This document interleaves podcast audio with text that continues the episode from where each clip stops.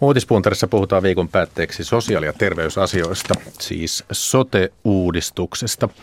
Tervetuloa Helsingin yliopiston sosiaali- ja terveydenhuollon professori Juhani Lehto sekä Lääkäriliiton politiikkatoimialan johtaja Heikki Pärnänen.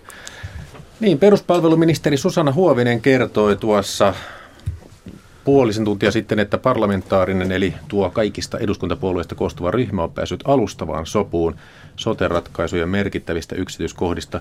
Lisätietoa tulee kello 15 tänään.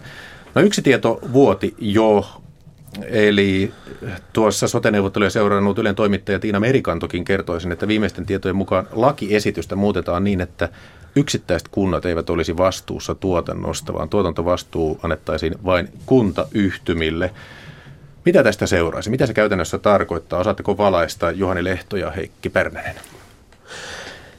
Tuota, itse asiassa minusta tuo uutinen ei ollut hirveän iso yllätys, koska jos miettii esimerkiksi THLn kannanottoja siitä, mitä, ää, mitä tämän ää, hallituksen esitysluonnoksen ää, tulisi sisältää, niin perusajatushan on ö, ollut se, että sote-alueella olisi ehkä 3-4, tavoitetila 3-4, käytännössä siis maakunnallista tuottajavastuullista toimia, eli ne olisivat siis maakunnallisia kuntayhtymiä. Tämä päätös, jos se pitää paikkansa, niin se niittaa tuon, mitä itse asiassa koko ajan ymmärtääkseni on tavoitteena pidetty. Näin siis Heikki Pärnänen, entä Juhani Lehto?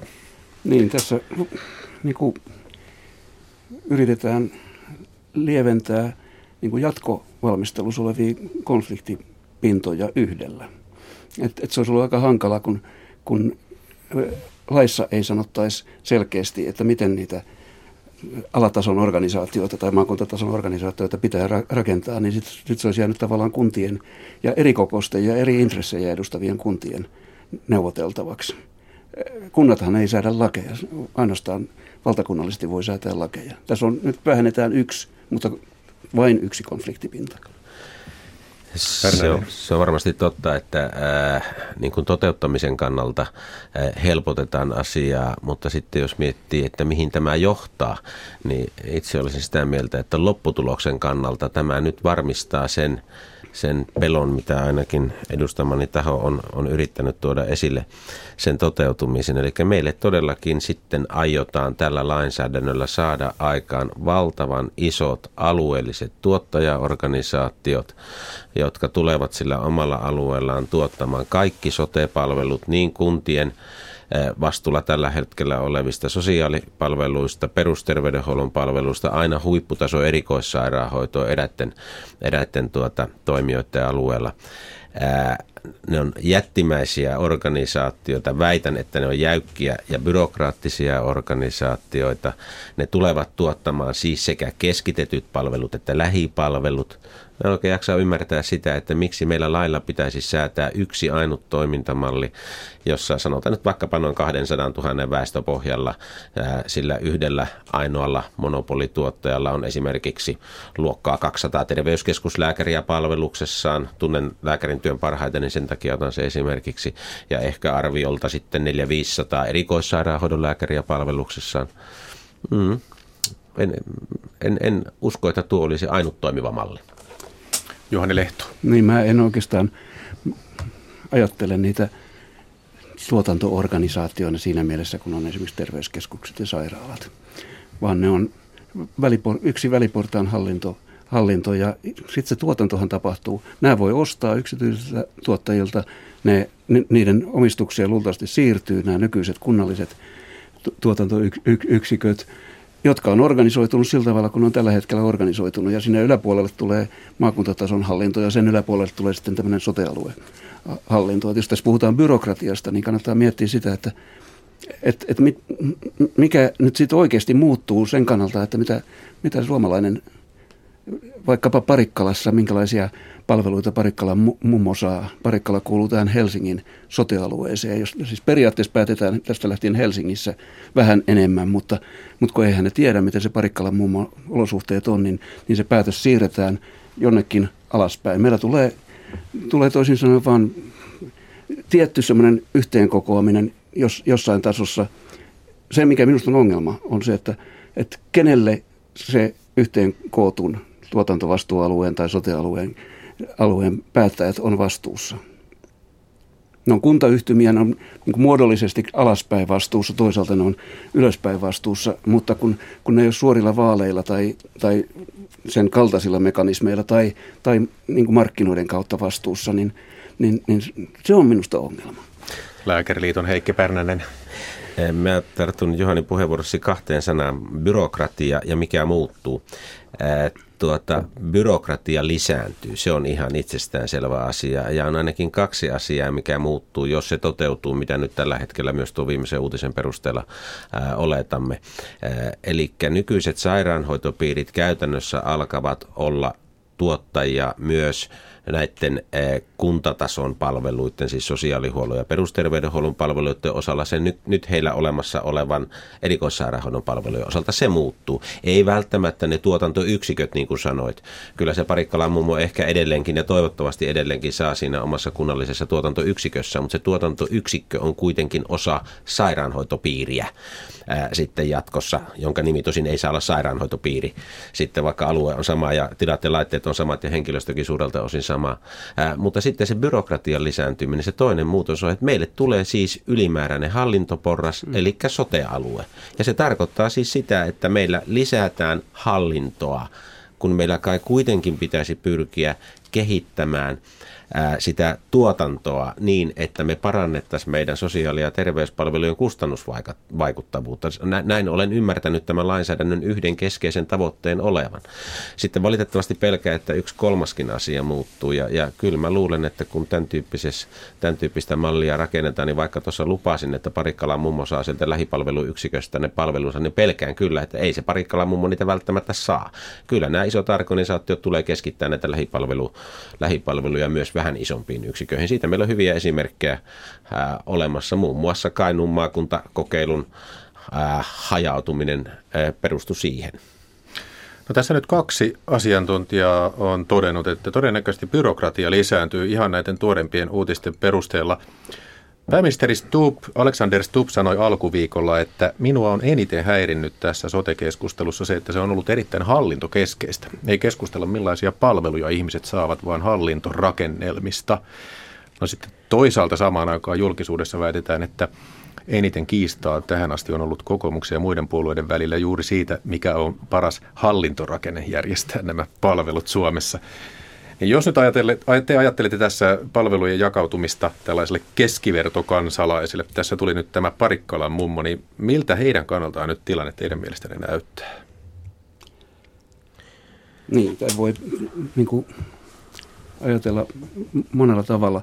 Se on ihan totta, että, että tämä on, tämä on vallanjako keskustelua hyvin paljon. Missä, missä valta, onko se Suomen isojen kaupunkien päättäjillä, onko se valtion päättäjillä, onko se pienempien kuntien päättäjillä, missä määrin se on ammattikunnilla ja, ja niin edelleen.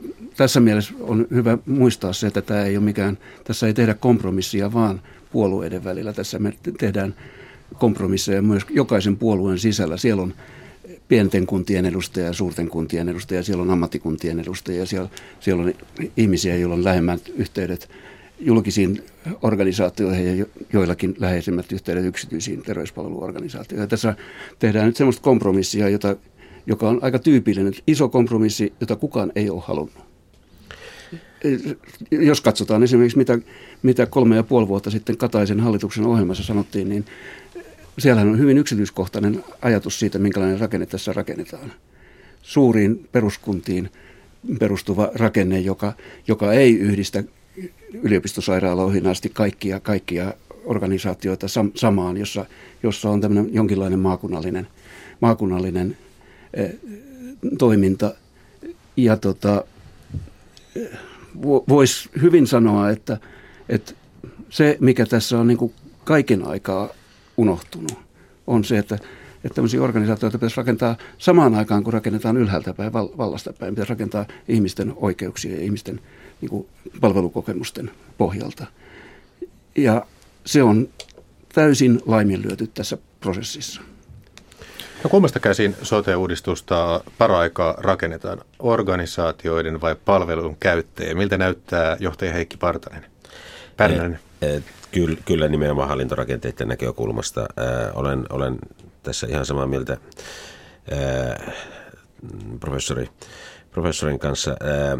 Tuota, minua huolettaa ennen kaikkea – nämä lähipalvelut sen takia, että, että on ihan selvää, että meillä niin kuin ne eriytyvät erikoisosaamista vaativat palvelut, ne, ne on keskitettäviä palveluja joka tapauksessa ja, ja itse asiassa siis päivystysasetus ensi vuoden alussa voimaan tullessaan niin jo keskittää näitä, näitä harvoin tarvittavia ja, ja, ja niin kuin erityistä osaamista vaativia palveluja.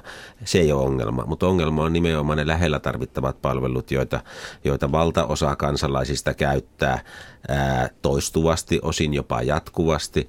Ja vaikka en ole millään tavalla sosiaalitoimen ammattilainen, niin olen ymmärtänyt niistä, niistä kommenteista, mitä olen kuullut ja lukenut, että erityisesti siellä puolella on, on melkoinen huoli siitä, että se osaaminen ja se lähiympäristön tuntemus, mikä tarvittaisiin kuntien sosiaalipalvelujen tuotannossa, niin se häipyy ja, ja silloin nimenomaan nämä, nämä ihmiset, jotka itse asiassa usein on niitä niin kuin palveluiden saamisen kannalta kaikkein, kaikkein niin kuin haavoittuvammissa asemassa, niin, niin, niin heille uhkaa käydä kaikkein huonommin. Eli ainakaan heidän näkökulmastaan tätä ei ole kyllä rakennettu tätä mallia. No Kysytään nyt tällainen, kun sote on monimutkainen vyyhti, niin peruutetaan hieman tässä nyt ja kertokaa, mitä siinä on siis pelissä. Juhani Lehto, miksi sote-uudistus on tärkeä? Tota, kun puhutaan koko sosiaali- ja terveydenhuollon järjestelmästä Suomessa, niin, niin, niin, niin kyseessä on 10, 11, jopa ehkä nyt lamavuosien jälkeen 12 prosenttia bruttokansantuotteesta – 15 prosenttia Suomen eh, työ, palkkatyövoimasta työskentelee sosiaali- ja terveydenhuollossa. Eh, siellä on kysymys noin sadasta miljoonasta palvelutapahtumasta, jos me lasketaan yksittäinen lääkärissä käynti tai hoitajalla käynti ja, ja niin edelleen. Eli, eli meillä on niin valtavan iso, iso kokonaisuus ja on ihan ymmärrettävää, että, että se on ää, niin talouspoliittisestikin – iso, iso juttu, juttu ja, ja, ja sitten kun siinä on niitä palvelutapahtumia 100 miljoonaa, niin se tarkoittaa sitä, että, että ei sitä voida esimerkiksi lähteä siitä, että nyt meillä on niin kuin ainoa ongelma se, että, että lääkäriin pääsy ajat on monissa kunnissa kestämättömän pitkiä. Siellä on hirveä määrä muuta, muutakin ja, ja jos tällaista kokonaisuutta lähdetään rakentamaan, rakentamaan vaan sieltä ylhäältä päin, ja hirveän yksinkertaisilla ideoilla, että, että kaikki on kysymys nyt vaan siitä, että, että montako sotealuetta tai, tai muuta, niin, niin huonoa jälkeä tulee. Eli, eli tämän valmistelutyö on ollut huonoa. Siinä ei ole katsottu, kyllä mä ymmärrän, että pitää tehdä nämä puitteet, mutta pitäisi samaan aikaan katsoa, että mitä niillä puitteilla on vaikutusta sinne, sinne alaspäin. Ja se on, se on täysin käsittelemättä. Ainakaan siitä ei ole kirjoitettu yhdessäkään valmistelutyöryhmän mietinnöissä, mietinnöissä konkreettisesti. Ja on hyvä muistaa, että tämä on 12 vuotta tämä valmisteluprosessi kestänyt. Tämä alkoi pääministeri Lipposen ja, ja peruspalveluministeri Soininvaaran aloitteesta kansallisen terveydenhuollon kehittämisprojektilla vuonna 2002. No hei, siis juuri tulee uutisen mukaan, kokoomus on nimenomaan joutunut antamaan periksi vaatimuksissaan vähentää tuottajien määrää. Kokoomus on siis halunnut vähemmän tuottajia, jotka aikaisemmassa mallissa olivat joko kuntia tai kuntayhtymiä. Nyt niiden määrää vähennettiin, mutta ei niin paljon kuin kokoomus olisi toivonut, toteaa sosiaali- ja terveysministeri Laura Räty. Kokoomus on siis joutunut antamaan periksi muiden puolueiden vaatimuksille, joita kokoomus nimitti aiemmin hallintohimmeliksi. Miten te tarkastelette tätä poliittista vääntöä, johtaja Heikki Pärnänen? Tuota, edustamani äh, organisaatio Lääkäriliitto on epäpoliittinen toimija, siis me, me emme ole puoluepoliittinen toimija ja ehkä, ehkä nyt kannattaa pitää kieli keskellä suuta. Ää, tässä on annettu sellaista mielikuvaa, että, että tässä olisi niin kuin puolueiden välistä riitaa.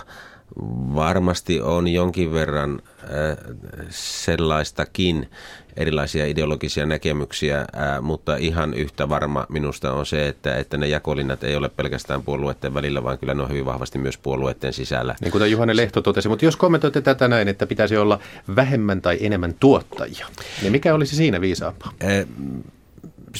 Toi, toi uutinen, mikä tuli, tuli tuossa kello kahden aikaan, ää, niin sehän antaa ymmärtää, että todellakin tuottajien määrä vähenee, koska, koska tuota, niin se järjestämislain 14 pykälä, joka säätää näistä tuottamisvastuullisista alueista, niin se tulee todellakin ymmärtää niin, että meille tulee maakunnalliset tuottamisvastuulliset toimijat, joiden palvelukseen koko se maakunnan sote-henkilöstö tulee. Mm. Ja, ja niin kuin tuossa taisin aikaisemmin sanoa, niin ainakin Lääkäriliiton mielestä se ei ole hyvä malli juuri sen takia, että se se luo valtavan isot todennäköisesti tai ainakin mahdollisesti byrokraattiset organisaatiot tuottamaan kovin monenlaisia palveluita sillä alueella. Käytännössä se luo myös monopoliasetelman ja, ja kun ö, meillä joka tapauksessa olisi tarvetta kehittää meidän sosiaali- ja terveydenhuollon palvelujärjestelmää, kehittää sen laatua, kehittää sen palvelukykyä, kehittää sen kustannusvaikuttavuutta, niin minä nyt vain en jaksa uskoa, että monopoli toimia, olipa se yksityinen monopoli tai julkinen monopoli, niin olisi kaikki kaikkein innostuneen kehittämään toimintaa, luomaan uusia, uusia innovaatioita. Ei se sitä tietysti välttämättä estä, mutta kyllä meillä kokemus yleensä on se, että kun markkinoilla on useampia toimijoita, jotka sparraavat toisiaan, niin kyllä se todennäköisesti paremmin luo myös uudenlaisia innovaatioita. Ja se on ollut se meidän huoli. Johani Lehto. Tota, mä luen tätä jotenkin sillä tavalla, että – että tulee entistä kummallisemmaksi se, että mitä, mihin niitä sotealueita tarvitaan, koska, koska me rakennetaan itse asiassa niin kuin julkista vastuuta kantava maakunnallinen organisaatio rakenne tähän. Mä en puhuisi monopolista, kun, kun tietysti julki, julkisella vastuulla on vastuumonopoli aina. Mutta mut, mut siis pitää nyt vielä kerran korostaa sitä, että meillä terveydenhuollon tuotantoorganisaatioista – alkaa kohta olla 20 prosenttia yksityisiä yrityksiä. Meidän sosiaalipalveluiden tuotantoorganisaatioista kolmasosa on tällä hetkellä järjestöjä ja yksityisiä yrityksiä. Ne on olemassa jo siellä, siellä näiden tuotantoalueiden alapuolella, siellä, siellä, siellä lähellä, lähellä ihmisiä. Ne tulee olemaan siellä jatkossakin. Et siis tämä kysymys tästä monopolista on vain semmoinen olettamus, että, että kun rakennetaan julkista vastuuta kantava organisaatio tänne, niin, niin se jotenkin ei kykene esimerkiksi järjestämään kilpailua sinne. No meillähän on kokemuksia nykyisistä sairaanhoitopiireistä. Ne on ollut kiinnostuneita hoitamaan sairaalapalvelut ja, ja suunnilleen monopolistisesti, ei erikoissairaanhoitoon. Niiden lääkärithän toimii niin kuin avohoidossa hyvin paljon yksityisesti tällä hetkellä. Eihän meidän erikoissairaanhoitokaan ole ollut kunnossa. Jos tarvitset gynekologia tai silmälääkäriä, niin et sä voi mennä hussiin, ja vaikka siellä on gynekologia ja silmälääkäreitä vaikka kuinka paljon. Sä menet yksityisille palveluille. Siis Minusta kysymys on vain siitä, että millä tasolla se julkinen vastuunkanto on. Nyt, nyt se on jaettu vähän samalla tavalla kuin meidän suurissa kaupungissa tehtiin tämmöinen tila- ja tuottaja-erottelu. Esimerkiksi, mä olen aikaisemmin ollut Tampereen yliopistossa, niin Tampereen kaupungissa. Siellä siitä ollaan oltu luopumassa, koska siihen tulee niin kuin kaksi julkisen vastuun kantajaa – ja sitten kysymys siitä, että kumpi kantaa mitäkin vastuuta, niin on kaiken aikaa epäselvä. Jos ne tuotantovastuualueet olisi, olisi silloinhan me oltaisiin aika lähellä itse asiassa tämmöistä maakuntamallia, eli Ruotsin mallia. Ja meillä ei ole sote-alueita, tämä olisi ihan hyvä, hyvä ratkaisu. Nyt, mä en tiedä, nyt, siis kun ei ole kerrottu, että mitä kokoomus sitten oikeasti on sanonut ja jos ne on taipunut jossain, niin, niin mistä ne on taipunut, vaikea kommentoida. Että... Tarkkaan ottaen Laura Rääty toteaa sosiaali- ja terveysministeri, että kaikki puolueet joustivat, mutta toisaalta tunnustaa, että kokoomus halusi vähemmän tuottajia, jotka aikaisemmissa mallissa olivat joko kuntia tai kuntayhtymiä. Että nyt niiden määrää vähennettiin, mutta ei niin paljon kuin kokoomus olisi toisaalta, toisaalta kokoomus halusi antaa mahdollisuuden siihen, että enemmän ostettaisiin yksityisiltä palvelutuottajilta ja siinä mielessä se käsite tuottaja on kyllä kauhean hämäävä tässä yhteydessä. Minusta, eh, minusta äh, professori Lehdon äh, äskeisessä puheenvuorossa oli pari, pari aika mainiota asiaa. Ensinnäkin, ensinnäkin haluaisin kyllä huomauttaa, että, että kun puhun äh, tuotantomonopolista, maakunnallisesta tuotantomonopolista, puhun julkisesti rahoitettujen palvelujen tuotantomonopolista. Se, mitä puhuit yksityisten lääkäreiden, lääkäreiden toiminnasta, äh, toiminnasta, esimerkkinä vaikkapa gynekologi, silmälääkäri, ihotautilääkäri, niin se on, se on potilaiden itse rahoittamaa palvelua. Se ei, se ei ole meidän tätä julkista Kyllä, julkista mä maksan ainakin sairausvakuutusmaksuja, joilla se, rahoitetaan. Se, se on kovin pieni siivu siitä. Äh, mutta, mutta sitä vastoin niin olen kyllä kanssasi samaa mieltä myös siinä, että, äh, että tämä asetelma, missä sote-alueet ja nämä tuottamisvastuulliset maakunnalliset organisaatiot on, niin on aika erikoinen. Ja se on itse asiassa hyvin samanlainen kuin mitä sanoit Tampereelta, mm. että siis sote-alue tilaa äh, ja tuottamisvastuullinen maakunnallinen toimija siis tuottaa. Äh, ja vastuut ovat epäselvät, niin kuin sanoit, sanoit tässä äh, esimerkiksi esimerkiksi Tampereen kaupungin tilaajatuottajamallissa. Minusta asetelma on juuri se sama. Vastuut ovat hyvin epäselvät. Ja itse asiassa kyllä mäkin haluan monopolin vaikka äsken puhuin monopolia vastaan, mutta mä haluan järjestäjämonopolin. Eli kysymys siitä, että se sotealue, joka on järjestäjä, sen tulisi olla vahva järjestäjä julkisesti rahoitetuille terveyspalveluille, mutta kyllä sille järjestäjälle myös pitäisi antaa valtaa päättää, että mikä sillä alueella tai, tai sen oman ison alueensa eri kulmilla olisi tarkoituksenmukaisin tapa tuottaa niitä palveluita. Se on ihan selvä, että keskitetyissä erikoissairaanhoidon palveluissa Suomessa, erityisesti ajatellen ympärivuorokautista päivystystä, niin se on taatusti valtaosin, jos ei jopa pelkästään, niin julkisesti tuotettua nykyisten keskussairaalaverkon verkon tyyppisesti.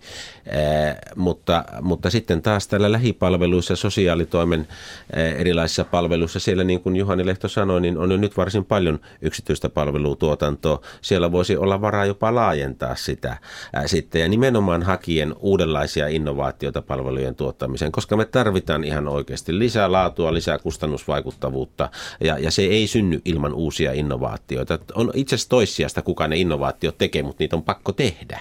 No yksi karkea jako on siis tämä yksityinen ja julkinen. Helsingin yliopiston sosiaali- ja terveydenhuollon professori Juhani Lehto ja Lääkäriliiton politiikkatoimialan johtaja Heikki Pärnänen. No tähän astisten tietojen perusteella, niin tuleeko sote-uudistus syrjimään yksityisiä palveluntuottajia? Mikä on käsityksenne Aloitetaan vaikka Juhani Lehdosta. Enpä, enpä, enpä usko. Kysymys on enemmän siitä, että, että muuttaako se johonkin suuntaan, toiseen suuntaan kuin syrjivään suuntaan. Siitähän itse asiassa on kysymys siinä poliittisessa keskustelussa, että, että ei riitä tämä nykyinen, vaan pitäisi jo vähän la- laajentaa yksityisten palveluiden ostamista. Se tulee olemaan näiden tuotanto se on hullua. Siis me puhutaan tuotantovastuualueesta, mutta tuotantovastuualue itse asiassa päättää, että, että ostaako se tuotantoa, eli ihmisten tarvitsemia palveluita yksityiseltä järjestöltä, joltain säätiöltä, tai omil, tu, tuottaako se, no, se ne omissa yksiköissään. Eli, eli tämä kysymys siitä, että mikä on järjestämisvastuu, niin, niin musta tässä pelataan nyt sanoilla hirveän paljon – tosiasiassa ne tuot, tuotantovastuualueet on järjestämisvastuussa ja sitten meillä on jonkinlainen ohjauselin se sotealue tässä nykyisessä eh, raamilainsäädännössä, jossa ei ole oikeastaan määritelty tarkkaan, että mitä se tekee se sotealue. Niin, se, se, se, se antaa suosituksia, se yrittää neuvot, neuvotellen tehdä, tehdä jotain ja sen kautta kulkee rahat. Mut, mm. Mutta et, et mitä se sitten oikeasti siellä tekee, niin, niin se on auki. Niin, ja, niin, ja, ja jos kysymys on, että mitä se tekee, mikä se funktio on, niin seuraava kysymys on, että mihin sitä tässä tarvitaan ylimääräisenä hallintokerroksena. No, mutta mutta tuota, niin, niin mä olen kyllä pikkusen eri mieltä tuossa Johanna Lehdon kanssa, äh, kanssa väitän, että yksityisten tuottajien asema huononee, mutta musta se ei ole itse asiassa välttämättä se suurin ongelma. Musta se suurin ongelma, ottamatta nyt kantaa, ovatko tuottajat yksityisiä tai julkisia, on se, että tuottajien määrä vähenee. On aivan selvä, että, että tuota, niin nämä isot tuottamisvastuulliset maakunnalliset toimijat, ne ovat vahvoja tuottajia. Niillä on entistä vahvempi kyky tuottaa kaikki tarvittavat palvelut itse, joten tuottajien määrä jo sen takia vähenee ja todennäköisesti myös yksityisten palvelut ostot vähenee. Mutta suurempi muutos on se, että ne kunnalliset muut tuotantoyksiköt, perusterveydenhuollon palveluita tuottaneet kunnat ja kuntayhtymät, ne julkiset tuottajat vähenevät. Meillä tuottajien määrä siis tässä maassa supistuu todennäköisesti noin 20 julkisesti rahoitetussa sosiaali- ja terveydenhuollossa. Siellä varmaan on jossain määrin palvelujen osto jatkossakin, mutta kokonaisuutena tuottajien määrä vähenee. Ja tuottajien määrän väheneminen todennäköisesti tarkoittaa myös palvelujen etääntymistä, myös niiden tuotantoyksiköiden määrän vähenemistä niiden isojen tuottajien palveluksessa. Juhani Lehto sanoi tuossa, että, että ne on ensisijaisesti järjestäjien nuo tuottamisvastuulliset organisaatiot. Siellä toimeenpanolaissa sanotaan ihan selvästi, että kuntien ja kuntayhtymien palveluksessa oleva sosiaali- ja terveydenhuollon henkilöstö siirtyy uusien tuottamisvastuullisten kuntayhtymien palvelukseen. No vielä hei, tämä rahoituskysymys. Siis sote-uudistuksella tavoitellaan valtion kestävyysvajeen vähentämistä. Tarkoitus on siis säästää. No miltä näyttää nyt? Tullaanko säästämään? Professori Juhani Lehto.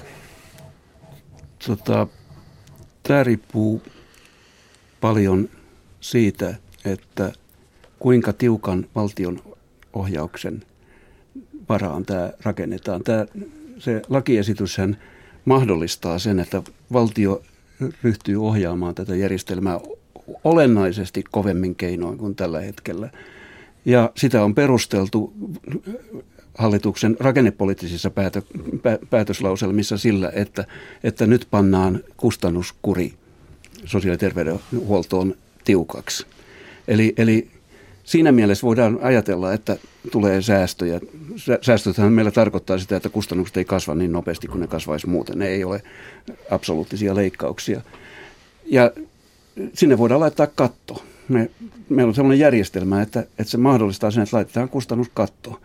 Mutta sitten kysymys siitä, että säästetäänkö siinä mielessä, että, että palvelut säilyisi ennallaan tai jopa paranisi samaan aikaan, eli tehostuuko tämä järjestelmä, niin, niin Mä en tiedä. Siellä on joitakin kohtia, jossa voi ajatella, että uusien organisaatioiden päätöksentekijät kykenee tekemään järkevimpiä niin kuin rakenneratkaisuja kuin aikaisemmin. Ja sitten siellä on sellaisia kohtia, jotka, jotka aiheuttaa vain konflikteja ja, ja hidastumista koko, koko kehityksessä. Koko tämä, mistä puhuttiin byrokratiasta ja moniportaista hallinnosta, joka voi taas niin kuin ehkäistä sitä, että rahaa käytetään vähemmän kuin tarvittaisiin ja, ja sitten se jakaantuu jollain juustohöylällä jonnekin, jonnekin se, se että, että kuka siitä kärsii. Et mä en oikein usko, että tämä on te- te- kovin niin kuin innovatiivinen tai tehostava hallintoorganisaatio, joka tässä on syntymässä. Miltä Heikki Pärnästä näyttää? Olen aika pitkälle samaa mieltä, että tuo, mitä professori Lehto lopuksi sanoi, sanoi niin, niin vastaa hyvin omaa näkemystäni. Kyllä tällä mallilla on mahdollisuuksia leikata sosiaali- ja terveydenhuollon kustannuksia juuri niillä periaatteilla, kun, kun tuossa äsken professori Lehto sanoi, sanoi. Mutta sitten jos tarkastelee sitä toista näkökulmaa, että paraneeko tässä järjestelmän kustannusvaikuttavuus, saammeko me samalla rahalla enemmän tai parempia palveluita, niin valitettavasti minun vastaukseni on kyllä aika yksiselitteinen ei. Vähintäänkin pelkään, että kustannusvaikuttavuus ei parane, mutta säästömahdollisuudet kyllä paranevat. Ja, ja, ja sitten voisi vielä sanoa, että aina kun tehdään isoja organisaatiouudistuksia, niin, niin, niin mitään kustannussäästöjä ei kyllä saada lyhyellä aikavälillä. Hallinto syö rahaa ehkä pitkällä. Niin, tässä on tämä kumma paradoksi, että tarkoitus olisi säästää ja samaan aikaan puhutaan, että uudistuksen avulla vahvistetaan palveluja, niin jos nyt ajattelee jotain kuluttajaa tai yritystä, jolta rahat vähenevät, niin miten sen toimintakyky vahvistuu, että sitä aina hämmästelee, mutta näin tätä markkinoidaan. No kyllä me opittiin se, että miten, miten kännykän hinta laskee ja samaan aikaan kännykät paranee. Ja, ja siis monesta, monesta muustakin ilmiöstä me tiedetään, että kyllä se teoriassa on mahdollista, mutta, mutta, mutta se edellyttää hyvää teknologiaa, hyvää organisaatiota, hyviä toteuttajia. Ja palvelutuotannossa kuitenkin pikkusen eri asia kuin tavaratuotannossa. Joka tapauksessa sielläkin se edellyttää uudenlaisia, entistä vaikuttavampia, tehokkaampia palveluinnovaatioita. Se on kaksoishaaste. Suuri kiitos teille keskustelusta. Helsingin yliopiston sosiaali- ja terveydenhuollon professori Juhani Lehto sekä Lääkäriliiton politiikkatoimialan johtaja Heikki Pärnänen.